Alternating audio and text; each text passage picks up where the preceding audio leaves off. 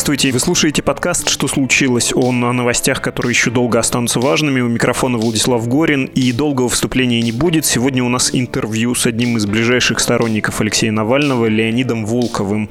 Он глава региональной сети штабов политика, и сейчас Леонид находится в Берлине, где Навальный проходит лечение после отравления.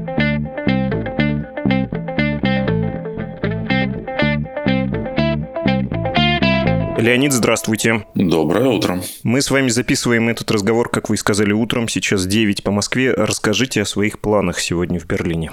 Мои планы сегодня в Берлине заключаются в том, чтобы в основном заниматься дальше помощью кандидатам умного голосования и вообще помощью умного голосования. Тем не менее, вы там находитесь из-за Алексея Навального, это очевидно, и довольно коротко говорится о состоянии его здоровья, выведен из комы, дышит без ИВЛ, реагирует на обращенные слова. А если в менее отстраненных формулировках, как он себя чувствует? А в менее отстраненных формулировках не могу. Не могли бы вы объяснить, почему не можете?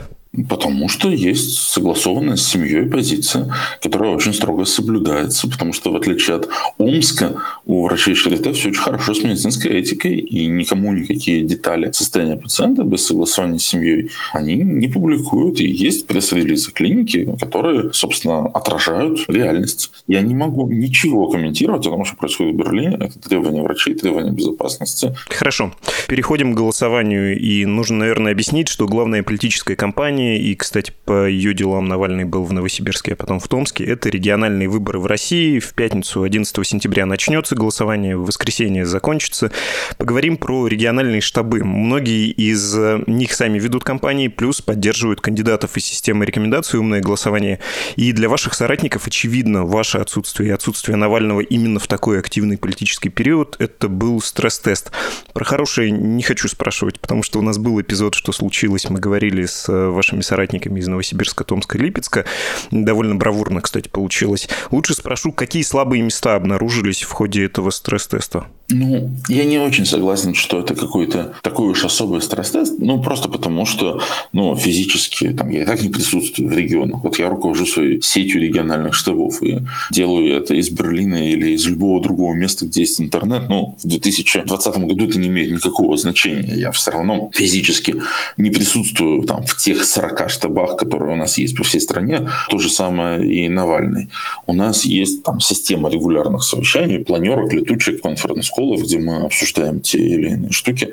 И эта система там вполне отлажена, работает, и мы останавливали наши регулярные совещания, наверное, на два дня там, на 20-21 августа, да, в эти дни, когда решались вопросы эвакуации, когда надо было выцарапать Навального из Омска, два дня мы не проводили регулярных совещаний. Дальше мы вернулись к нашей систематической работе. У нас есть там совещания, на которых мы обсуждаем ведение кампании нашими кандидатами и совещания, на которых мы обсуждаем, собственно, продвижение умного голосования как такового. Надо понимать, что ну, там, кампании наших кандидатов – это крошечная вершина айсберга. Даже с учетом новосибирской коалиции, где там более 30 человек. У нас суммарно допущено на все региональные выборы, ну, может быть, около 50 человек.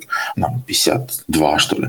А умное голосование дает рекомендации по 1171 избирательному округу. Да? То есть наши кандидаты, это, конечно, важная история, но умное голосование несравненно более масштабное. Вы как-то давали прогноз, что умное голосование и ваши кандидаты наберут около 20% от общего числа мандатов в городские думы, законодательные собрания и тому подобное. И вопрос, разве после выборов Мосгордумы 2019 года административная машина не адаптировалась к этому вашему инструментарию, умному голосованию в первую очередь? Ну вот губернаторские выборы не допускаются уже в два тура после 2018 года, там адаптации есть. Да, ну тут вопросы есть неточность все-таки, я поправлю. Значит, во-первых, я не говорил ничего про то, сколько наши кандидаты займут место. Я надеюсь, что наши кандидаты, то есть такие, как там Бойко, Фадеева, Кочкин и так далее, выиграют в своих округах. То есть нашим кандидатам, естественно, мы пророчим там, 100% мандатов. Ну, 100% не получится, но хотим, конечно, 100% мандатов. Но еще раз скажу, что наши кандидаты – это крохотная часть от всех округов, покрытых умным голосованием, потому что не везде у нас кандидаты были, и далеко не везде им удалось зарегистрироваться.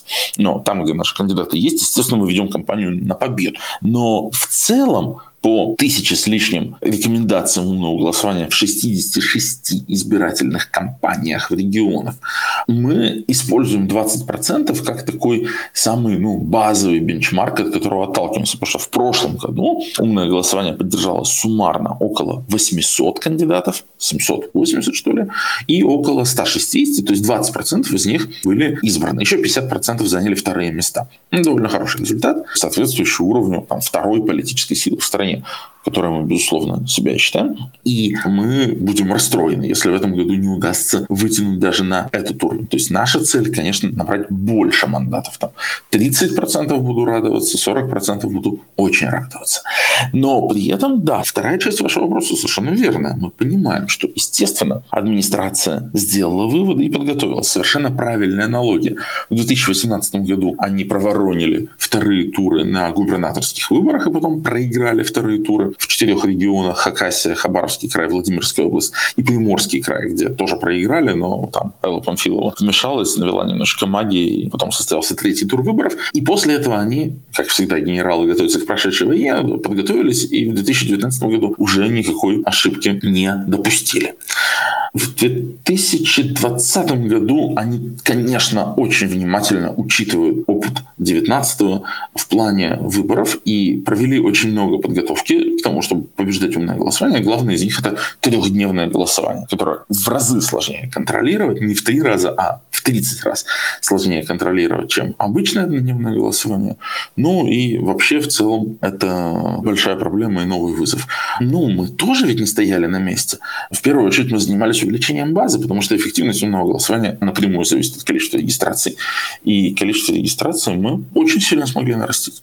Поэтому как бы так на так посмотрим. То есть мы что-то сделали по сравнению с 19 они что-то сделали по сравнению с 19 Ну и теперь надо будет посмотреть, кто кого. Небольшое отвлечение. Пока вы говорили, пришла новость по данным инсайдера. Алексей Навальный полностью пришел в себя после отравления. Мы договорились это не обсуждать, но... Раз эта новость пришла, я могу сказать, что инсайдер цитирует статью Шпигеля, которая вышла сегодня утром. И поскольку я здесь нахожусь и знаю ситуацию очень хорошо, я, к сожалению, я был бы рад, если бы то, что пишет Шпигель, было правдой, но, к сожалению, в этой статье присутствует огромное количество фактических ошибок. Хорошо, важно было это обсудить. Возможно, в течение дня появятся еще какие-то новости. Вернемся к кампании, и вы сказали про вторую политическую силу в стране.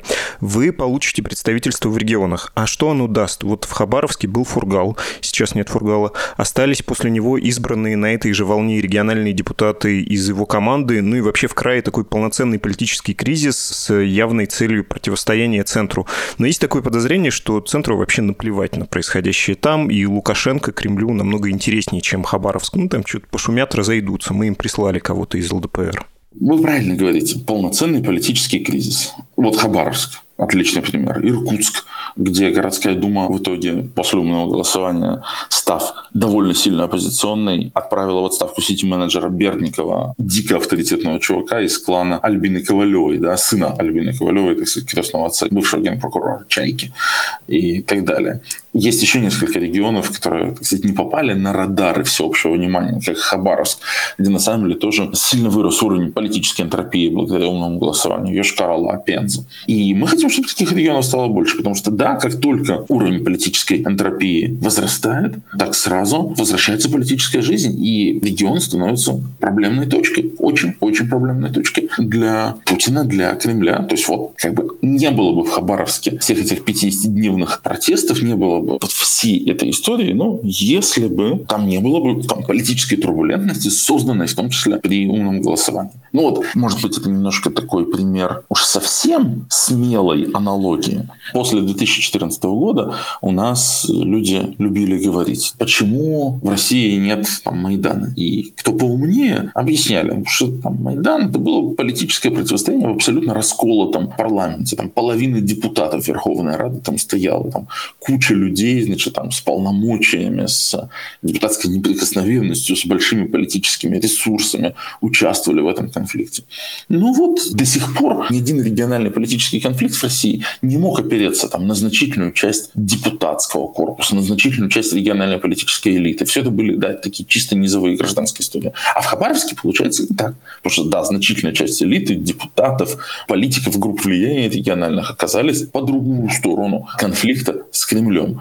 И вот это вот новая политическая реальность в значительной степени создана умным голосованием и в значительной степени отражает то, к чему умное голосование стремится. То есть за счет того, что в региональные парламенты и в городские парламенты попадают какие-то, наверное, не очень приятные часто люди, там, от ЛДПР, КПРФ, Справедливой России и всяких других э, политических сил, там возрастает уровень турбулентности в терапии. Эти регионы становятся хуже управляемыми для Кремля. Местные органы власти начнут вести ту или иную самостоятельную политику. Но в конце концов, в какой-то момент Кремль будет просто перегружен разруливанием таких мелких конфликтов и будет делать еще больше ошибок, чем делает сейчас. Это хорошо. Это федеральный взгляд. Есть еще взгляд региональный, не чужой вам и мне, и Екатеринбург. Когда там была политическая конкуренция, он, согласитесь, по-другому жил. Там даже снег лучше убирали. Да, отлично, Владислав. Отличный пример. Там в Екатеринбурге сколько лет мы с вами жили и как бы ругались на конфликт города и области. Но мы должны все честно признать, что когда закончился конфликт города и области, тут же интересы екатеринбуржцев полностью под ковер и земель. Еще должен задать вам вопрос про умное голосование имени Максима Каца. Команда Навального в отсутствии него самого не выдала рекомендацию проголосовать за кандидатов от городских проектов, на которых мы с вами собирали средства,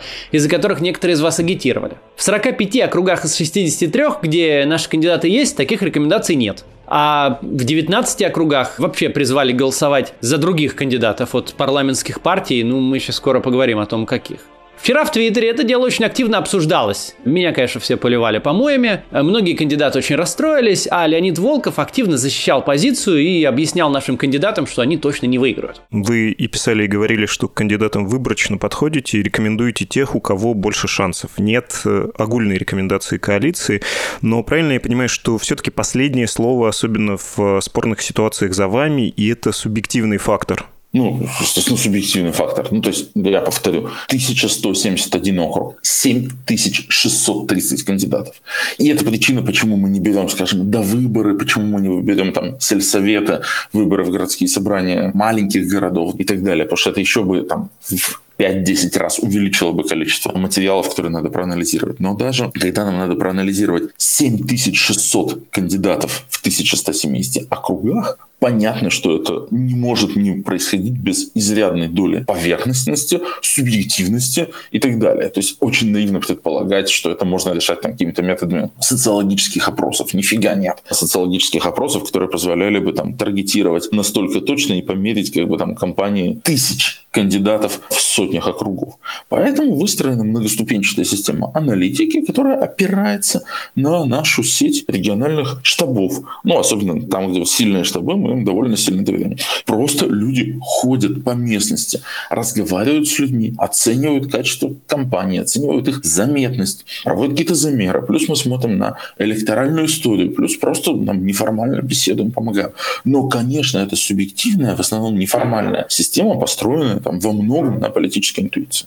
И из этих там 1100 кейсов, ну там в 800 случаях, наверное, достаточно однозначно понятно и легко понять, ну просто видно, что на округе идет этот, а этот главный конкурент. А там оставшиеся 200-300 случаев, да, они доходят до меня. Я вот потратил сейчас там две недели на их разбор. То есть просто вот есть округ, есть кандидаты, вот что мы о них знаем, вот что мы знаем об электоральной истории, вот что удалось узнать об их компаниях. Ну и блин, я должен принять решение. Это моя ответственность, это действительно так, это правда. Это решение является в этом смысле субъективным, но эта субъективность, но она как бы заложена в системе. Давайте поговорим про Новосибирск. Вы упоминали про коалицию, больше трех десятков кандидатов. На днях было нападение людей в масках на Новосибирский штаб и Навального, и коалиции. Это что-то новенькое. Раньше все-таки в офисы люди с удостоверениями приходили. Вообще этот год один из самых непростых с точки зрения официального и неофициального давления нападений на структуры Навального и на штабы, и на ФБК, ну и на лично, конечно, на самого Навального. Вы с чем это связываете? Например, с тем, что было обнуление, да, и некая новая политическая реальность, и аппарат дает понять, что новые правила, или с тем, что будет? Снижение рейтингов власти, ближайшие вот эти выборы, грядущие выборы в Госдуму? Ну, все вместе, просто разложение, ухудшение политической ситуации. Ну, то есть там рейтинг Путина падает, рейтинг Навального растет по нашим замерам, они еще далеко от того, чтобы пересечься в одной точке. Это еще way to go.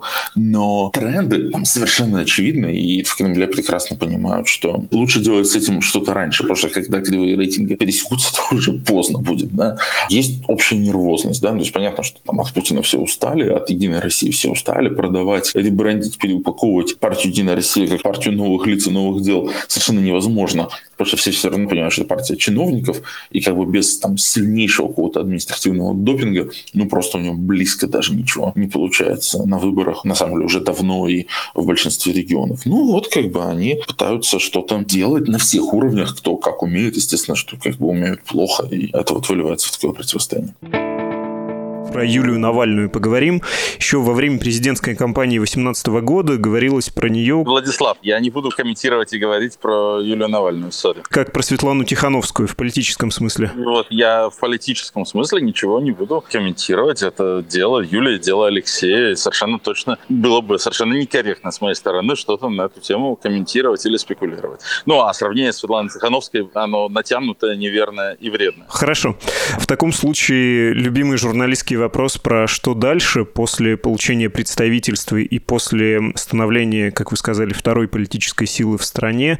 Какой будет повестка, кроме создания проблем Кремлю и центру, так сильно утрируя? Владислав, ну, на самом деле, на самом деле, объективно говоря, наша повестка не менялась в течение там, последних 10 лет. И хотя всем хочется видеть каких-то там быстрых и простых рецептов, но мы-то всегда говорили, что их не существует. Мы должны расти расти, расти, становиться сильнее, сильнее, делать Кремль слабее, слабее. То есть посмотрите, где мы были там 10 лет назад и где мы сейчас, как организация, как ресурсный такой центр, как количество сторонников. Да? То есть все это очень сильно выросло. И в какой-то момент, безусловно, там это количество перейдет и в политическое качество. Но это все требует просто достаточно упорной работы в долгую. То есть закончится единый день голосования 13 сентября, мы немедленно начнем готовиться к Госдуме. Потому что, конечно, на Госдуме можно создать гораздо больше Кремлю проблем, чем на региональных выборах. И будем создавать, создавать и создавать эти проблемы, пока под грузом проблем они не сломаются, у них все не пойдет к чертовой матери. Про Госдуму. Там самый важный, наверное, вопрос финансирования, а уже во вторую очередь э, некоторое обновление вот этого официального дизайна партийного, появление каких-нибудь новых людей, движение за правду Захара Прилепина и всего прочего. Вот про деньги давайте я вас спрошу. Вы уверены, что найдутся люди в России, которые будут готовы инвестировать в это, учитывая, что даже если за тебя проголосуют или за твоего кандидата, ты потом не факт, что отобьешь свой результат, сможешь его защитить. Понятно, что госдумская кампания стоит очень много, и очень многие кандидаты серьезные будут остановлены этим барьером. Там на сбор 15 тысяч подписей нужно потратить ну, там, не менее 5-7 миллионов рублей только на сбор подписей, а потом как бы очень высок риск того, что Памфилова их выкинет.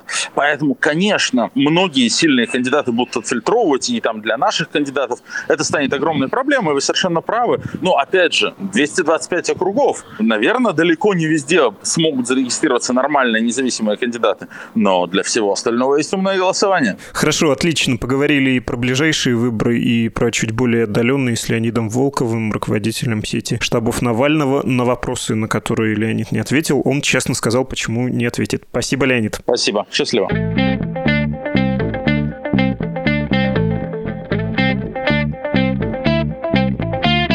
Это был подкаст «Что случилось?» о новостях, которые еще долго останутся важными. Слушайте и другие наши выпуски. Например, предыдущий, он был о белорусских делах Марии Колесниковой, втягиванию России в этот кризис, ну и о мирных протестах. Они вообще в состоянии привести к демонтажу сильного авторитарного режима. Слушать «Что случилось?» и другие подкасты «Медузы» удобнее всего в нашем приложении и на сайте, ну или на любой другой удобной для вас платформе для подкастов. Мы выкладываем свои треки и в Apple подкасты, в Google подкасты, в Spotify, CastBox, Яндекс Музыку, на YouTube и так далее. Ваши пожелания и предложения присылайте на почту адрес подкаст собакамедуза.io и в Telegram Медуза Loves You. До свидания.